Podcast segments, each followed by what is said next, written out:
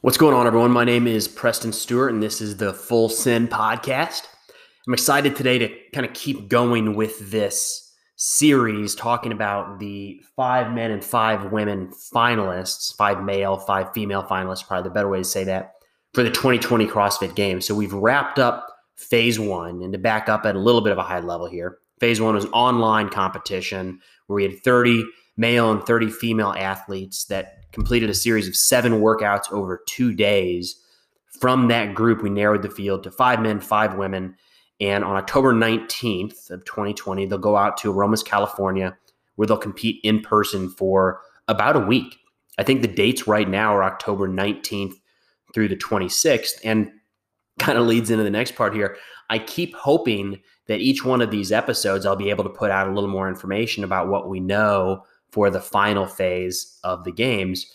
But we're not getting, there's not a lot of information around that yet, other than the dates. And of course, now we know the athletes. So, not a lot of news in terms of what things will look like in California at the ranch on October 19th through 26th.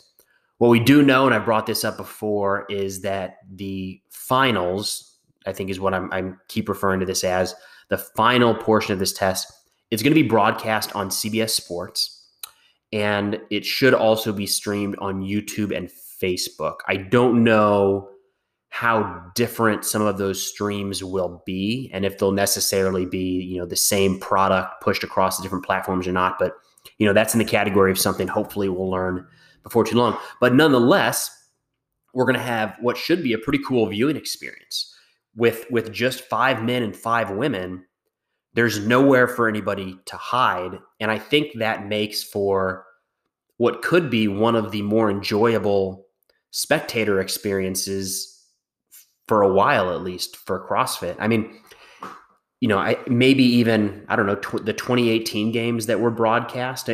If we're looking back, some of the sanctionals have done a pretty good job, but even the sanctionals that did a good job with allowing, you know, some you know, Rogue, for instance, has done a good job over the last few years.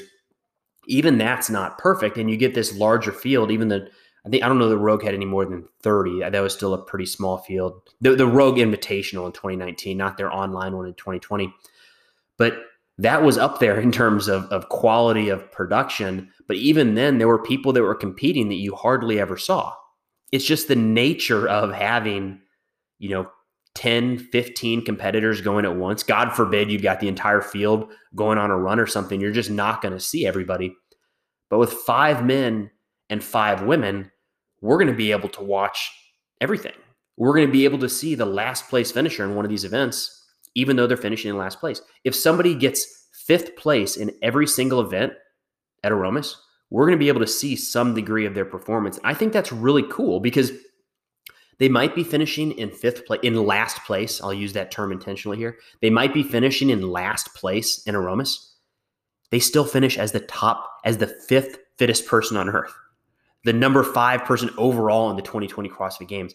That is a incredibly elite athlete, and you know the the documentaries and the movies and everything that's been put out over the last few years. They're all stellar products. But one thing that's always stuck with me as we look between you know, say you just pull up an old stream from 2017 or 2018 and compare that, or let's say 2017, and compare that to a documentary of the same events, you forget how many other people are taking part in that competition. You see people in that stream that you you you may not even know were there, but that's the nature of trying to, you know, the folks that do these documentaries and the, these series. How do you distill out a storyline and a message? And the fact is, you just can't go into detail on everybody. You can't show the 11th place finisher or even the ninth place finisher. Even that might be, even if that ninth place finisher, that's their their peak, which is an incredible peak, by the way. To finish top 10 at the CrossFit Games is a world class achievement. But we might not even see a, a minute of that because you you just don't have time what I love is that the 10 athletes that are going out to Aromas in a few weeks here, we're now on October 1st, so we're, we're, we're coming up, you know, less than three weeks away, are going to have an opportunity to be in front of the cameras for an entire week. And the two athletes we're going to talk about today are kind of on the two different ends of that spectrum. One of them we have seen a lot of and stars in everything CrossFit related for the last five years. And the other has been there the entire time, but just isn't that household name that maybe we're, we're we think of. I guess I should say. So let's start out with the men's side. Samuel Kwant. Samuel Kwant finished phase one in fourth place. And it was a really impressive performance. He was consistent, steady, had some really good finishes. We're going to talk about that here in a little bit, but he finished 29 points ahead of the fifth place finisher, Jeffrey Adler. You know, it, it was far from a lock for Kwant, but he really wasn't on that bubble. The fifth place finisher, Jeffrey Adler, when you get into that next, there's that was kind of right on the line, but Kwant had some buffer there. That was impressive. Now, to talk a little bit about Sam Kwant and his history, he's been competing. His profile says he's been competing since 2011. Um, I'm going to start in 2016 because that's when we really start to see him showing up um, at the games. So, Sam Kwant has had a very, very steady career. In 2016, he finished 38th in the Open, fourth in the West Regional, and 16th at the Games. 2017, seventh in the Open, seventh, number seven overall, seven overall in the world, second in the West Regional, and 20th at the Games. 2018 is going to be a bit of an anomaly, so we're going to write this off. But I do want to say because he had surgery and wasn't able to compete at regionals or at the games, but it is worth saying that he competed in the Open and finished 18th. In 2019, 19th in the Open and 13th at the games, and in 2020, 15th in the Open. The the caliber of athlete to finish consistently in the top 20 in the world in the sport of CrossFit is incredible. This is an elite athlete through and through. And it's it's interesting, I'm guilty when we look at the the field of 30 going into phase 1 Kwant wasn't anywhere on my list for for names to make it. I'm I'm guilty of of you hear the same names over and over again, and sometimes those names you just keep putting towards the top. Um, there's something to be said for name recognition, but when it comes down to performance, look, we're talking five years. I'm going to include 2018, even though he wasn't able to go to the games or regionals because of that 18th place finish in the Open. This is incredibly consistent. This is a this is a pro, and something that comes to mind for Samuel Kwant is if we were to, when we, I guess I should say, when we hopefully get to this this more stabilized season with sanctionals, Kwant is the kind of guy that I can see winning, you know, one event a year. He's just so consistent in these elite competitions when when everybody shows up, he's finishing top 20. That's going to translate to some of these sanctionals that don't have you know, your Noah Ohlsens your Matt Frasers, um, in this case, your Justin Medeiros I can see him really making a solid living and and able to continue participating in the sport for a long time, given how well he's he's held in there for the last five years. So just like we've done with the other athletes, I want to dive into a couple of his stronger events over the last couple of years and see what we can expect or what you know if we're Samuel Kwant, what is what are we looking for? What are we hoping for shows up in the programming by the time we get to the ranch here in a few weeks? So looking at the 2017 games, and that's what we're going to focus on for both of these athletes, because there's enough history, we're going to use the games because why not? You know, the, the next phase is in person. It's programmed by by Dave Castro, who programmed these other games. Um, I think looking at past games events is going to be probably the best indicator we have to predict what's going to go forward. But there's a caveat with Kwant, and I'll get to that in a minute. Starting in 2017, Kwant finished Strongman's Strongman's Fear in ninth place, and that was a you know almost exclusively odd object. They had a 500 500 pound yoke, a 200 pound 200 pound logs, and a 400 pound sled, and then some handstand walking. He also finished the 2 2 2 3 intervals, which was a series of two or three minute intervals with rope climbs, ski ergs, and overhead squats. He finished that in eighth. So a couple top 10 finishes there, a couple things worth noting we'll come back to. In 2019, he finished the sprint couplet in fourth. The sprint couplet was a, a very short workout, right? 172 foot um, sled push into 18 bar muscle ups, and then you push that sled the 172 feet back. He finished that in fourth place and sprint finished the sprint, which is pretty clear cut. It was a sprint. There was a little bit of zigzagging in there, but really just an all out sprint. He finished that in 11th. Something of note in 2019, he finished both of those events, the sprint couplet in fourth and the sprint in 11th. Both times he finished ahead of Matt Fraser, but behind Noah Ohlsen. Thought that was interesting, especially with those two um, locking up the first and second spots after the the you know phase one or, or portion one of the 2020 games. Finally, getting into the 2020 Open. So I, I, I lied. I said I was just going to talk games, but there's one event here I wanted to bring up in the Open. Um, and remember, Kwant finished 15th this year in the Open, and that's 20.4. 20.4 was a group of box jumps into pistols, single leg squats, with a increasing barbell load for clean and jerks. It went from 95 pounds all the way up to 315 pounds. Kwant finished seventh overall in that event, seventh in the world. And I think that's worth noting um, when we're looking at some of his past performance. So, what does this mean? What, what does all this information mean when we look at Sam Kwant? Well, here's the caveat I don't know how much it means before 2020. Because when we look back at his finishes in the CrossFit Games, they're consistent. This is a professional athlete who is hanging in there with the elite level competitors in his sport. 100%. But I couldn't find any top three finishes in the games or the open before 2020, which is crazy because then he throws up two top three finishes out of seven events in phase one of the 2020 games. That makes me think, especially after when we look back at his history, remember we had 2018 surgery. We didn't get to see Sam Kwant really in 2018. 2019, we had the cuts, and he almost made that final cut. He finished 13th. Now, with two top three finishes in his last seven competitive events, or, you know, events as in Damn Diane, thousand meter row. And let's see, the ones that Kwant finished well in was the thousand meter row, he got third, and the handstand hold, he got third. But he also wrapped up some solid finishes seventh and Awful Annie, eighth and Nasty Nancy. I just wonder if the athlete that we see right now, which is the important part of Samuel Kwant, is different than what we've seen in past games performances. If he's peaking or if he's getting better year by year, that might be what we're seeing, which is awesome for him. It just means we might not be able to look back at 2017, 2018, 2019 and be able to say, hey, based off of this, here's what he's going to want to see. But if we are going to do that, the couple things that stand out to me are 2017 using a lot of the odd objects in the Strongman's Fear. We haven't seen that yet. We should expect to see some sort of odd object work. He did well in that.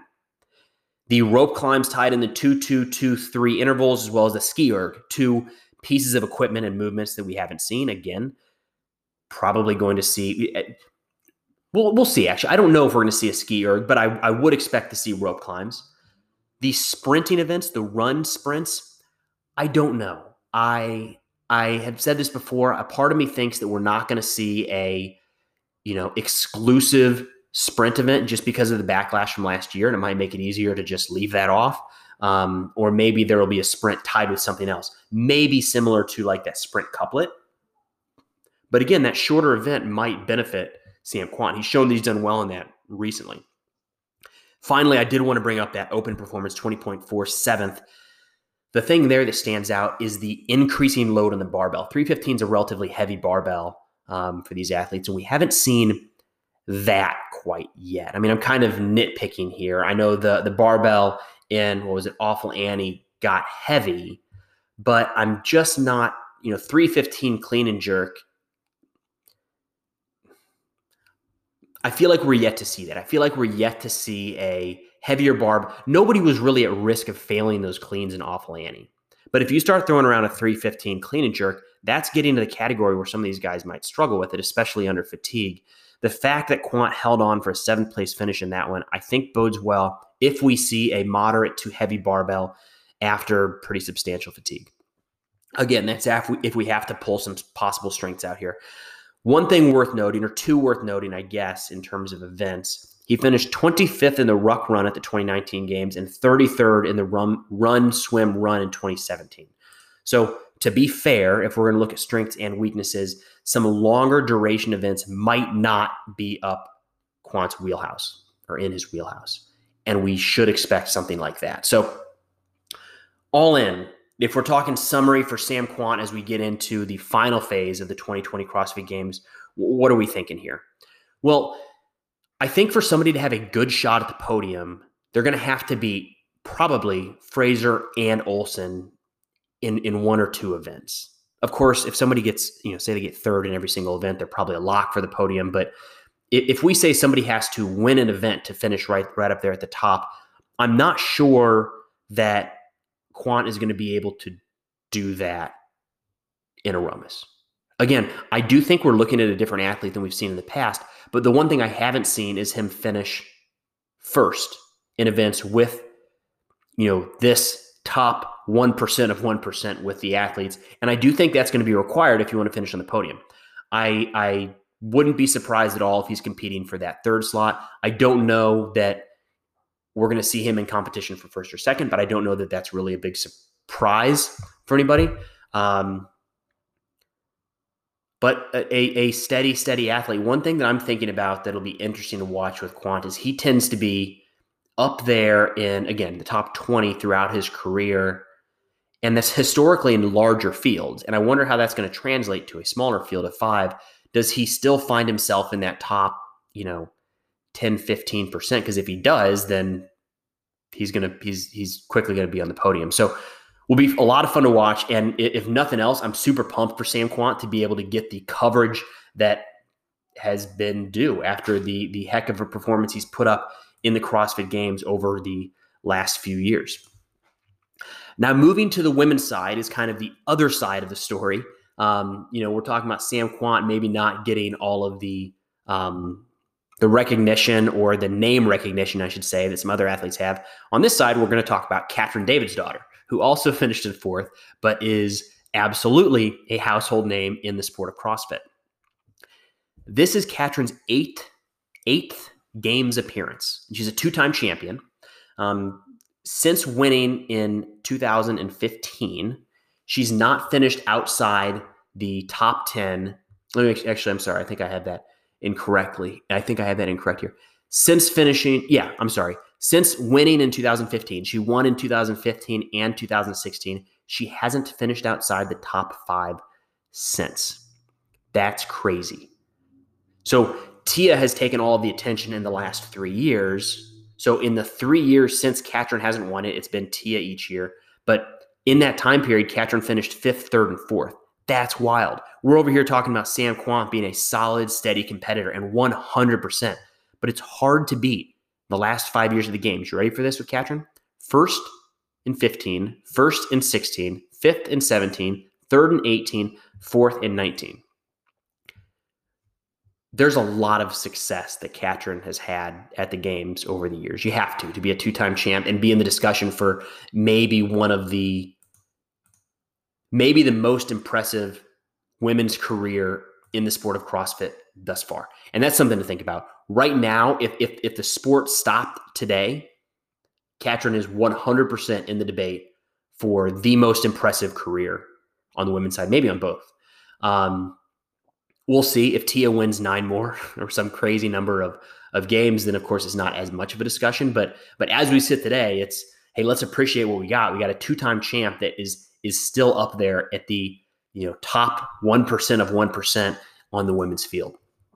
So looking back over Katrin's last few years, she started competing or, or started showing up at competition in 2012. So I'm going to quickly run through this. In 2012, she finished 30th in the games. 2013, 24th. She missed the games in 2014. Came back, notably then in 2015, 14th in the Open, second in the Meridian Regional, and winning the CrossFit Games. 2016, 14th in the Open, first place in the East Regional, and winning her second consecutive, or winning her second and a consecutive CrossFit Games. She's two time champ, we'll say that. In 2017, 10th in the Open, second in the East Regional, fifth at the Games. 2018, eighth in the Open, first in the East Regional, and third at the Games. 2019, 13th in the Open, fourth at the Games, and 2020, 23rd in the Open. So when we're talking about somebody who has multiple wins at the CrossFit Games, she's going to have a lot of events that she's very clearly done well on. So, you know, I, I, really had to to dial it in here. Some of these athletes we've talked about, we've looked at top ten finishes or or um, yeah, top ten. It'd be nice if we get top three sometimes. Of course, if they win something, it's another story. Katrin has so many wins and top threes that I really had to dial it in on on ones that stood out. So we're going to look at just top three finishes, and we're only going to look uh, the last three years, starting with the 2017 games. And I know I said it earlier for Sam Kwant and didn't hold to it, but with Katrin, we are only going to look at her games performances. 2017 games, she finished third in the cyclocross. So it was a kind of an off road bike event. Worth noting because that wouldn't be crazy to see when we get out to the ranch. So third place in cyclocross. First place in the Strongman's Fear. Remember that was a almost exclusively um, odd object event. We saw for women a 340 pound yoke, a 120 pound log, and a 310 pound sled, and then handstand walking, which is talk about Katrin's wheelhouse right there. And then she won the two, two, two, three intervals. That was rope climb, ski ergs, and overhead squats. So it's kind of funny that some of the best events in 2017 were the same for Katrin and Sam Kwant. We brought two of these up with Sam, but solid finishes in 2017. And of course, in 2017, um, of course, in 2017, she finished fifth overall at the games. Moving on to 2018, she finished third in crit. That was a, uh, a long, longer duration bike event on the road, so not a stationary or a machine. She finished third in the battleground. That was an obstacle course. First in chaos, and chaos was unknown events. The athletes went out there, started competing. They could see what was on the field, but they just went and completed reps until their judges said, You're done. In chaos for Katrin, it was a 30 calorie ski, 25 burpees to bar, 40 single single arm overhead squats, 45 pistols, 25 box jump overs, and then they moved this thing called a tumbler. It was like a big wheel with sand in it. It looked horrible. Moved it 110 feet across the finish line. She finished first in that event. That was a that was an interesting one. She also she then finished second in something uh, called bicouplet one. Bicouplet one was a series of 21 15 9 snatches at 55 pounds and chest to bar pull ups. She got third in two stroke pull, which is five rounds of a 300 meter run, 15 cal assault bike, and then a sled pull. And then finally, Anus, Anus, Anus, A E N E A S. Um, I'm sure I've said that wrong. She finished that event in third, and that was pegboard climbs and yoke carries, adding weight as she went. A lot of events. Look, Katrin's done really well here for a long time, but we are going to come back and kind of talk about these at a high level. Moving into 2019, three more events worth calling out. In 2019, Katrin finished the split triplet in third. That was five rounds. Again, pegboards, double unders, and then dumbbell hang split snatches and dumbbell hang clean and jerks. Kind of a interesting movement there that they threw in at 55 pounds each. And then she finished, here we go, first place in Ringer 1 and Ringer 2. If you remember, Ringer 1 and Ringer 2 were back to back events. They went down the field, had a very short window of rest, and came right back down. This was crazy. These were the these were the last couple events before the final event on Sunday. This is when Katrin had to do something to move up the leaderboard, and she won both Ringer 1 and Ringer 2. Ringer one was a set of 30, 20, 10 calories on the air bike and then toes to rings. And then Ringer two was 15, 10, 5 burpees, burpees to a bar, I believe. And then, or not, maybe just burpees, and then overhead squat at 95 pounds. She won both of those. As in, she knew when it was time to go and she went. So, what does it mean when we're looking at Katrin's events over the last couple years? What can we pull away from this? So, First off, I'd say we've got a couple. She's done well in a couple bike events. I don't know that it's crazy to assume that we could see a, or to think that we could see some sort of longer duration bike or even off road bike event at Aromas. Can't you see that at the ranch where they're doing some sort of mountain biking up and down those hills, or even road biking through those hills would be unique. I don't know that we've seen that yet at the CrossFit Games. The the event crit, I think it was that she did so well in in 2018 that was road biking, but it was it was flat. I mean, going through some of those mountains that they could go anywhere, you know, within within reasonable distance outside of Aromas. There's some good hills there. That could be an interesting event. And if if a bike shows up, Katrin's done well. Odd object, man, this has just been in her wheelhouse. She's done really well in these odd objects, just going back just within the last three years. We're talking about the yokes, the logs, and the sleds in Strongman's Fear, the battleground, chaos, getting into that tumbler pull. Um, we start adding more yokes during uh, the final event in 2018. I mean, she has won or finished second in so many of those. There's something about just being able to adapt to a new piece of new piece of equipment or kind of a not barbell, not dumbbell, not pull-up bar. We haven't seen that yet. We should expect to see that when they get out to Aromas, and that will be right in Katrin's wheelhouse. And of course, already mentioned it, but the obstacle course. I think more the more I think about it, I think it'd be really, really cool and hope that there's some sort of, you know, 20 to 30 minute obstacle course type event where there's running and maybe biking and rope climbs and and randomly, you know, a barbell or something throughout the ranch. I think they have the opportunity to do that more so there than they have for a long time in the games. And I got to think there's going to be something like that. Look to Katrin if that shows up. So let's talk summary with Katrin. You got to give an edge to her game, like simply her games experience. She's been to the games eight times. That's more than any other women in the finals. Looking across the board, Tia, Brooke, and Kari, Tia, Clair Toomey, Brooke Wells, and Kari Pearce have five appearances each. Haley Adams, this will be her second. I'm not if, if we don't look at her um, age group competitions, but there's something to be said for that. Being able to perform under pressure, knowing what to expect.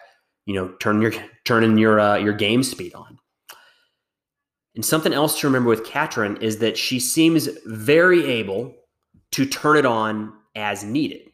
So over the course of her career, Katrin has repeatedly been able to kind of put the pedal to the metal when it's mattered most.